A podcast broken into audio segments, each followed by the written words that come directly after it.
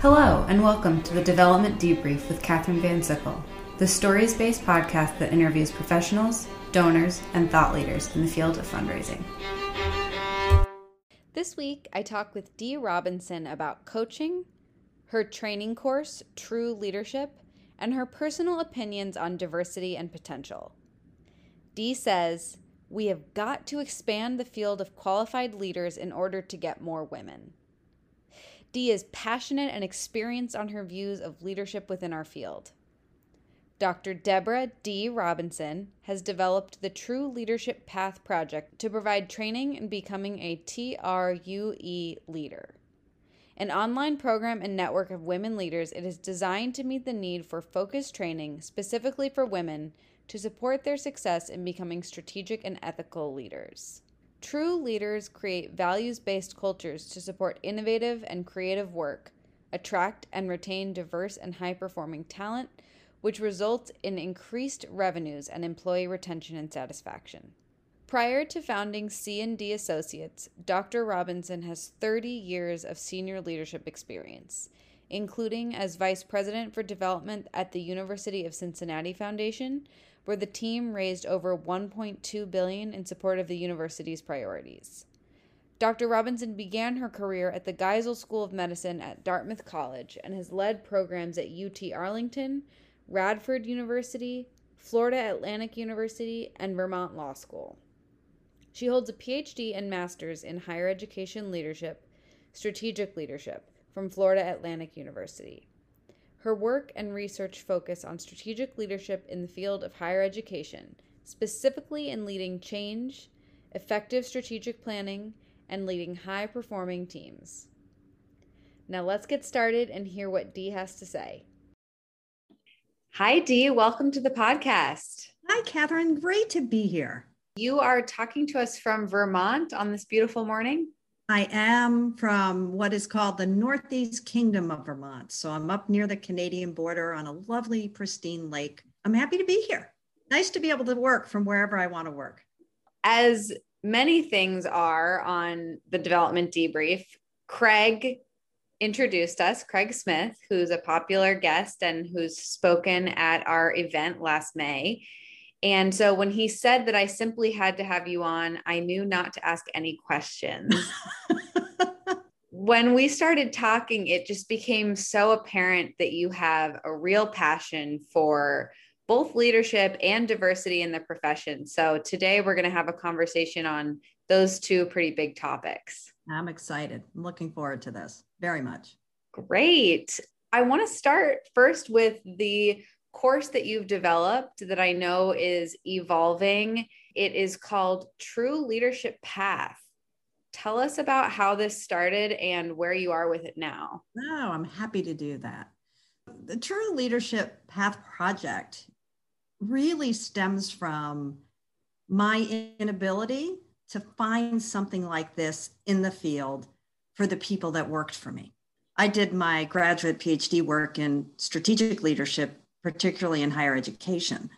And I was really looking for a program or some way to help the middle man. It was really, I hate to call people middle managers, but it was the middle managers that worked with me who were great at managing, but needed to make that transition from management to leadership.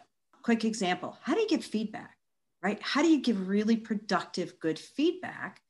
I've worked for bosses who are awful at that. They've been VPs for 30 years. They're terrible at giving feedback.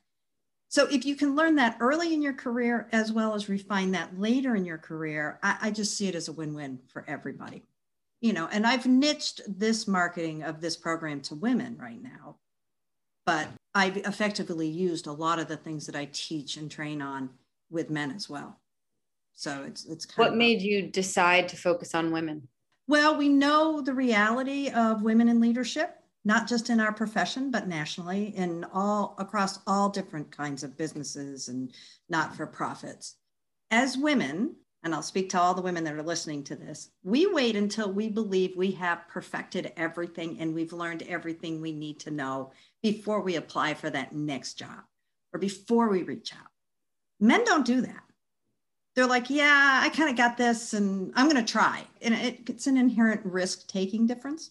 So if I can provide a foundation and a base where women will feel more confident in their leadership skills and can talk about some of these concepts, I think it's a win win because we've got to expand the pool of qualified leaders in mm-hmm. order to get more women.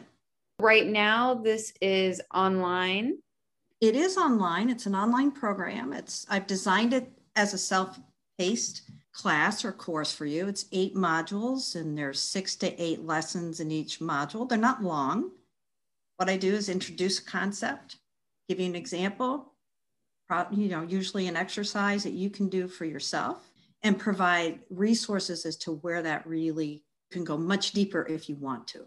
TRUE is an acronym for trust, responsibility, unrelenting enthusiasm, which I think are the four pillars of effective, good leaders, great leaders.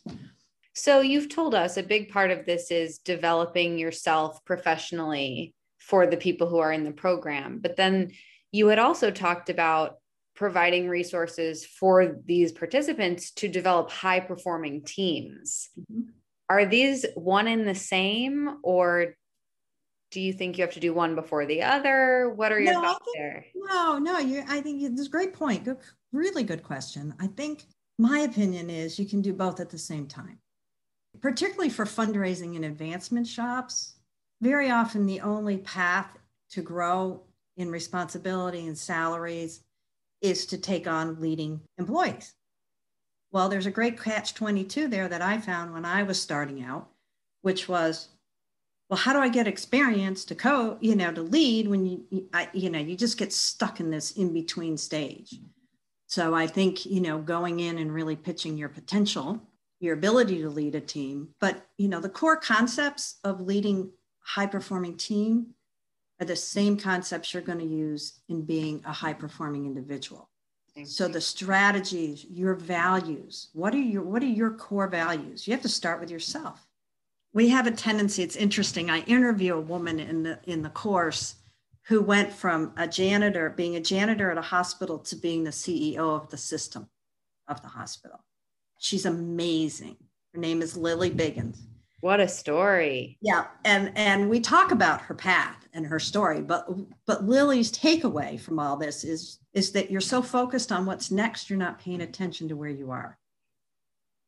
As a leader, I paid attention to the people that were knocking it out of the park with their own jobs. And it didn't matter whether you were in gift processing or you were in major gifts. But if you were doing a great job, that was the first thing. Volunteer for things that are outside your scope of work. Yeah, that's a so. You know what I mean? When so as a major gift officer, when it came time for alumni events or something was going on, I was the first to show up and say, "What do you need help with?" I know that I saw other members of my team collaborating and helping each other.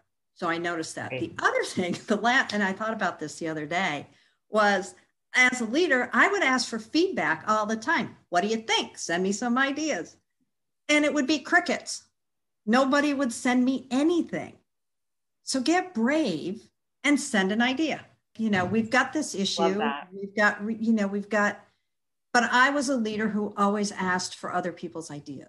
Some of the best ideas I got were from the people that were working in accounting who saw kind of the trips, tripwires and things that were causing people angst and things that weren't coming in routinely the way mm-hmm and any leader will tell any leader that I've worked with that I think is an, a, a true leader or really an excellent leader of advancement shops or operations really genuinely wants to hear what people have to say. So, as you've worked with women, I would love to just hear a success story or two that you've enjoyed with your work. I had a, a woman who worked for me and actually ended up with more than one, one who were very much introverts in their personalities. They weren't the what we define as a typical effective leader extroverts. You know, once you get into this and really study it, you understand those are not necessarily the best leaders because the skill set for effective they look like they are, but maybe they not. look like they are. And you know, this is one of my soapboxes we need to get to and diverse, diversification in the field. But what looks like the right leadership style in reality today you need people who can build bridges who can work behind the scenes who can really help move initiatives forward we're seeing that in a new form of political stuff i mean it's happening around us if we pay attention so anyway back to this wonderful woman who worked with me she was struggling she was struggling in the group of course i had 16 direct reports at the time and oh my gosh, yeah, lot. they were all senior development officers. And we met once a month, and I would see her struggle in those group meetings. The reaction was more of a defensive response than helping moving things forward. So we we had a real heart to heart and I really asked her to, you know, one of the things we did was we provided a training opportunity every year for everybody. So a conference, something. I said to her, I said, I don't think you need to go to a conference. I really want you to look and see if there's something that will help you be more effective in this group setting because you're more of an introvert than you and are, are an extrovert. So there's some different skills. And we ended up with an emotional intelligence training with her. It was incredible to see the change in her because she got some outside coaching I was on the other side saying, okay, here's an opportunity for you to step up a little bit and get outside your comfort zone. There's a public presentation. I think you ought to give that award instead of just handing it all the time to somebody else. And just, I mean, she almost had a meltdown. She's just like, ah, I don't think I can do that. But she did it. And I, you know, and I coached her and said, okay, let's write it down. Take the paper, you know, take the card with you. Let's, so, you know, as we say, it's about finding what works for each person individually. What is the right fit? That would have not been the right opportunity or training for one of my other leaders. For me, I believe that my success in leading and helping this team was in my commitment to their individual success, mm-hmm. not just the team success. And what I can say is she's gone on to a much bigger job at another institution and is leading. And she's funny. She was there about six months and she sent me a note and said, okay, now I understand why you did all that you did. Oh, that must be rewarding. To it hear. is. It is. And because she didn't quite trust me sometimes, sometimes she'd say, I don't think that's quite right, Dee. That's so great for you to see all of that work that you did too pay off mm-hmm. long term. Yep, long term. So, one of the things you're doing that I think is just so cool is you're working with your niece you've brought her into this to the path project and i'm sure with the pandemic the last year and a half you probably haven't been doing things as you'd as you'd like but going into the fall i'd love for you to talk to us about how you're working with her and how different generations can push and pull one another in the work Great, great question. And I'm excited to talk about Cassidy. Her name's Cassidy Robinson. Cassidy is a bright, brave soul. I think the best way to de- describe Cassidy is that 16, she got her mother put her on a plane in Boston and she went to the Amazon and to the Galapagos and and she loves roller coasters. She she hikes 14,000 foot peaks. She skis in avalanche territory. Oh my gosh. She's just this brave, brave soul who wants to do really profound work with women. That's her dream. She went to an all women's college. She went to Mount Holyoke College. And she just sees that as part of her passion. And I've known that about her. So when I was starting this program, I knew I could do the content. But I also know I'm at the tail end of my career. I'm a different generation. I am 30 years removed from where she is in her career. I really felt like one of the things that needed to happen with True, with the leadership path, was a fresh look from multiple views, from multiple views, not just mine, not just my take, but her generation coming up through. And so she's, yeah, I mean, it was interesting because she sent me a note one day and said, I want to talk to you about going to work for a startup because she just finished her MBA at the University of Denver and she's an international business walk. And I said, Well, how about Aunt Dee's startup? You know, what about working with me? She went, Tell me about it. So we we sat down, we talked through it. I t- you know, I said, These are the risks never done this before. So we're learning together, but she brings a very different viewpoint and a desire to contribute and be part of the growth of the company we're talking about what course she's going to develop. She's done a ton of international travel. She was um, an emissary with the US State Department to Kosovo around women's athletics when she was in college. So she's got this really interesting background that I think, you know, helping women to be brave, particularly people, you know, of her age and her generation is great. So she's doing the website. She's doing the things that I don't know how to do and would take a long time for me to figure out.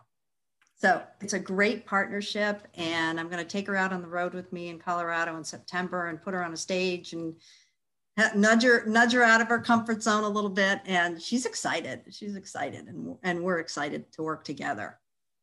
I think there is so much power in putting those two perspectives together. Oh, together. Me too. And and to me, excite some of that excitement is in the unknown. Mm-hmm is not knowing where it's going to go and being willing to just kind of go with it and see see what happens. So very yes, much. So if you go to Dee's website and you see two Robinsons, it's not her daughter, it's her niece. my niece. Cassidy my- Robinson, MBA. Yeah. I have a son who is a women's soccer coach, division one oh. soccer coach so Cassidy, we grew up in the same town. He and he and Cassidy grew up in the same town. So she's very much been like a daughter to me, mm-hmm. because I I only had a son, but now I have an amazing daughter-in-law who's kind of rocking the boat. So we love we love Alexis and what she's doing too. Oh, that's so nice. So let's move into a little bit more of the diversity conversation, which is part of the leadership conversation, certainly, but a slightly different bend we talked about diversity, and one of the first things you said to me was that you've seen very little change visually, racially on the outset amongst our field. And you've talked about looking at conference audiences. And I just would love to start there and talk about why you think that is and what your viewpoint is on that. You know, I started in this business 30 years ago and I remember one of the first conferences I went to, which was a CASE conference, district conference. There was two people of color in the room out of hundreds of people. And it just kind of struck me between the eyes. I mean, it was just like, oh my, what's going on here? And it was also at that point all male VPs, white male VPs. Right. That's all right. there was. And it was about six years from then before I saw Carrie Pelzel at Dartmouth take that role on. And it was great to see a woman step into that role. But it, there was just very few. And so I've been actively engaged throughout my career to help recruit, retain, and really diversify where I was.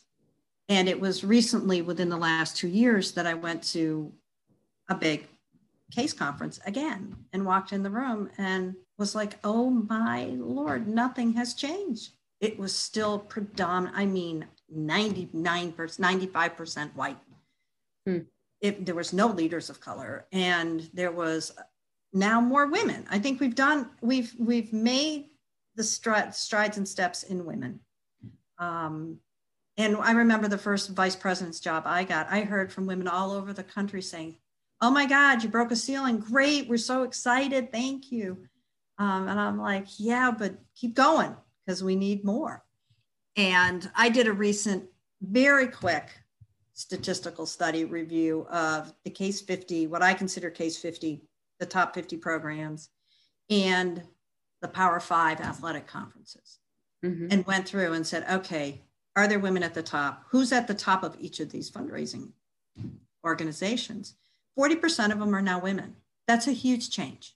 That's a huge change there were only three, which was about 2.5% leaders of color. We have not made that move. And so, you know, I've talked about this throughout my career as really this being a pillar of the work and the legacy I want to leave is how do I help make this change? And I know the first thing we have to do is we have to talk about it and we have to be honest about where we are. The last gentleman I recruited before I left the University of Cincinnati was in a class that I did a host. I went into a PhD class and did a host class around fundraising in higher education. An African American gentleman who was in enrollment management. And he, he, he reached out after, thanked me for being in the, you know, for coming to the class, did not understand what this profession was, didn't understand how it was a, a potential thing that he could do. And I said, well, let's have coffee. Let's talk about that. And to me, that's where it starts. It's in recognizing potential, it's in recognizing and being intentional in looking other places than you've always looked. You know, what you're saying is if you're only looking for experience, you're only going to continue to see the same background we've always seen. So we have to break out of that mindset and look at potential to open doors that have not previously been open. Is that what you're saying? It is what I'm saying. And I'm also saying stop doing things the way you've always done them. That I had a goal to identify, cultivate, and recruit diverse talent. I put that in my goal every year. And that was important. That's great. And I had metrics around that. And it wasn't so many people of color, it was where was I sourcing talent? Where was I looking? Was I doing? So I think it's all kinds of diversity, right? Age, right. gender, geographic, racial. Thoughts. Yeah. I mean, if you looked at religion, if you looked system. at my 16 directors, senior directors at Cincinnati, no two were alike. And you couldn't just say, I'm looking for somebody with five to seven years of experience who've raised, you know, gifts at 100,000 and above in higher education and get anything different. And, you know, as I'm thinking about the talent acquisition versus HR, it makes me realize that those talent acquisition roles really are for recruiters you're looking for a recruiter type who's building a relationship, presenting an opportunity, et cetera And yeah, and I hate point. I hate the word acquisition. It's a term that I think needs to go out of our our world because we don't acquire people. And I spend a lot of time listening to other talent areas like medical in the medical field what's going on with them with doctors and nurses and all of this employers held all the cards Employees now hold them. Yeah, that's changing. And if we give it up, shame on us. We should not be giving up that power that we have now acquired. Mm-hmm. What were other concrete things that you did to accomplish this goal of recruiting diversity and and retaining diversity? retention to me I, I, think i'll start with retention but retention well and i will just say i included that because i think so often people think oh let me hire diversity and that box is checked but that's literally in my opinion that's step one is hiring them right. And then having a culture where there's comfort to be part of it is step two which is the retention so anyway sorry and i think the retention piece is harder let me say that and tell you why. I think retention's harder because you are pushing against the culture of the organization. As a leader, are you brave enough and are you willing to take the risk to call out the culture and change it? It's those hard conversations. Why are you excluding that person? It was like, uh, help me understand the thinking. Being willing to pay attention as a leader to the cues, and to, to the things that are going on within the culture. So, okay, so retention is supporting the culture, helping others within that culture to see, to be aware, to be willing to address what's going on. But the different ways in, in recruiting, simple example, and you can talk with Birgit at the African American Development Officer Conference, I was the only vice president that would go to that conference. Wow. So I had her on. I had her on about a year ago, and she told us about her program, and that was amazing. So you attended that as do, do they call you an ally or? Well, eh, back then I just registered as an attendee and I would show up. And what wow. what was amazing for me as a leader was that I heard conversations I didn't hear. Right. right. Why would you have? Well, they're the boss, and I'm now in a place where I'm the minority. I'm sitting in a different seat. That was also for my own education. It, I felt it was important for me to understand issues and understand discussions. What? How did you meet Birgit?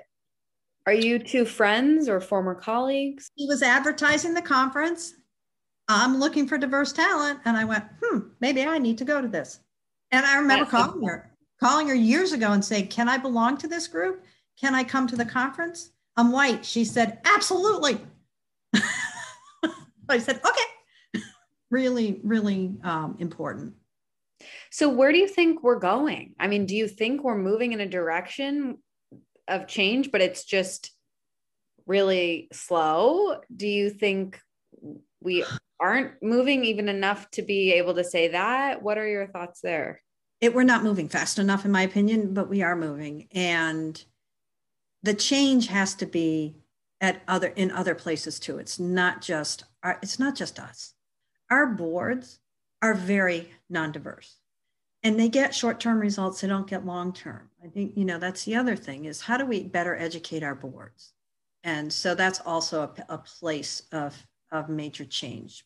I, you know we just need more people and i hope that people particularly people early in their careers will bring this along with them and demand it and when pools come in and you're if you're on a search committee and that was another way that i was looking to identify new leaders i'd put i'd bring people into search committees and watch what they how they evaluate. What are they looking for?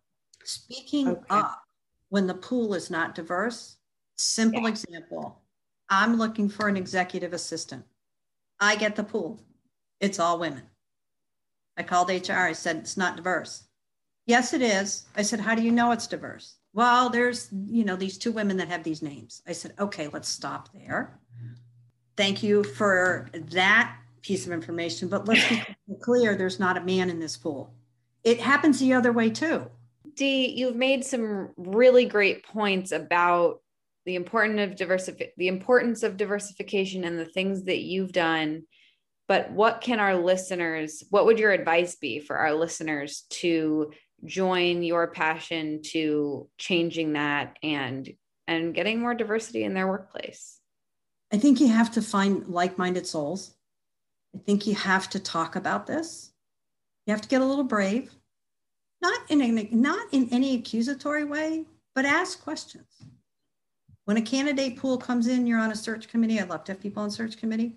Ask the question. this isn't really diverse. Is there a way to diversify this? Is not saying you can't pick a diverse pool, just saying, how can I help make this better? It's going to be a long road.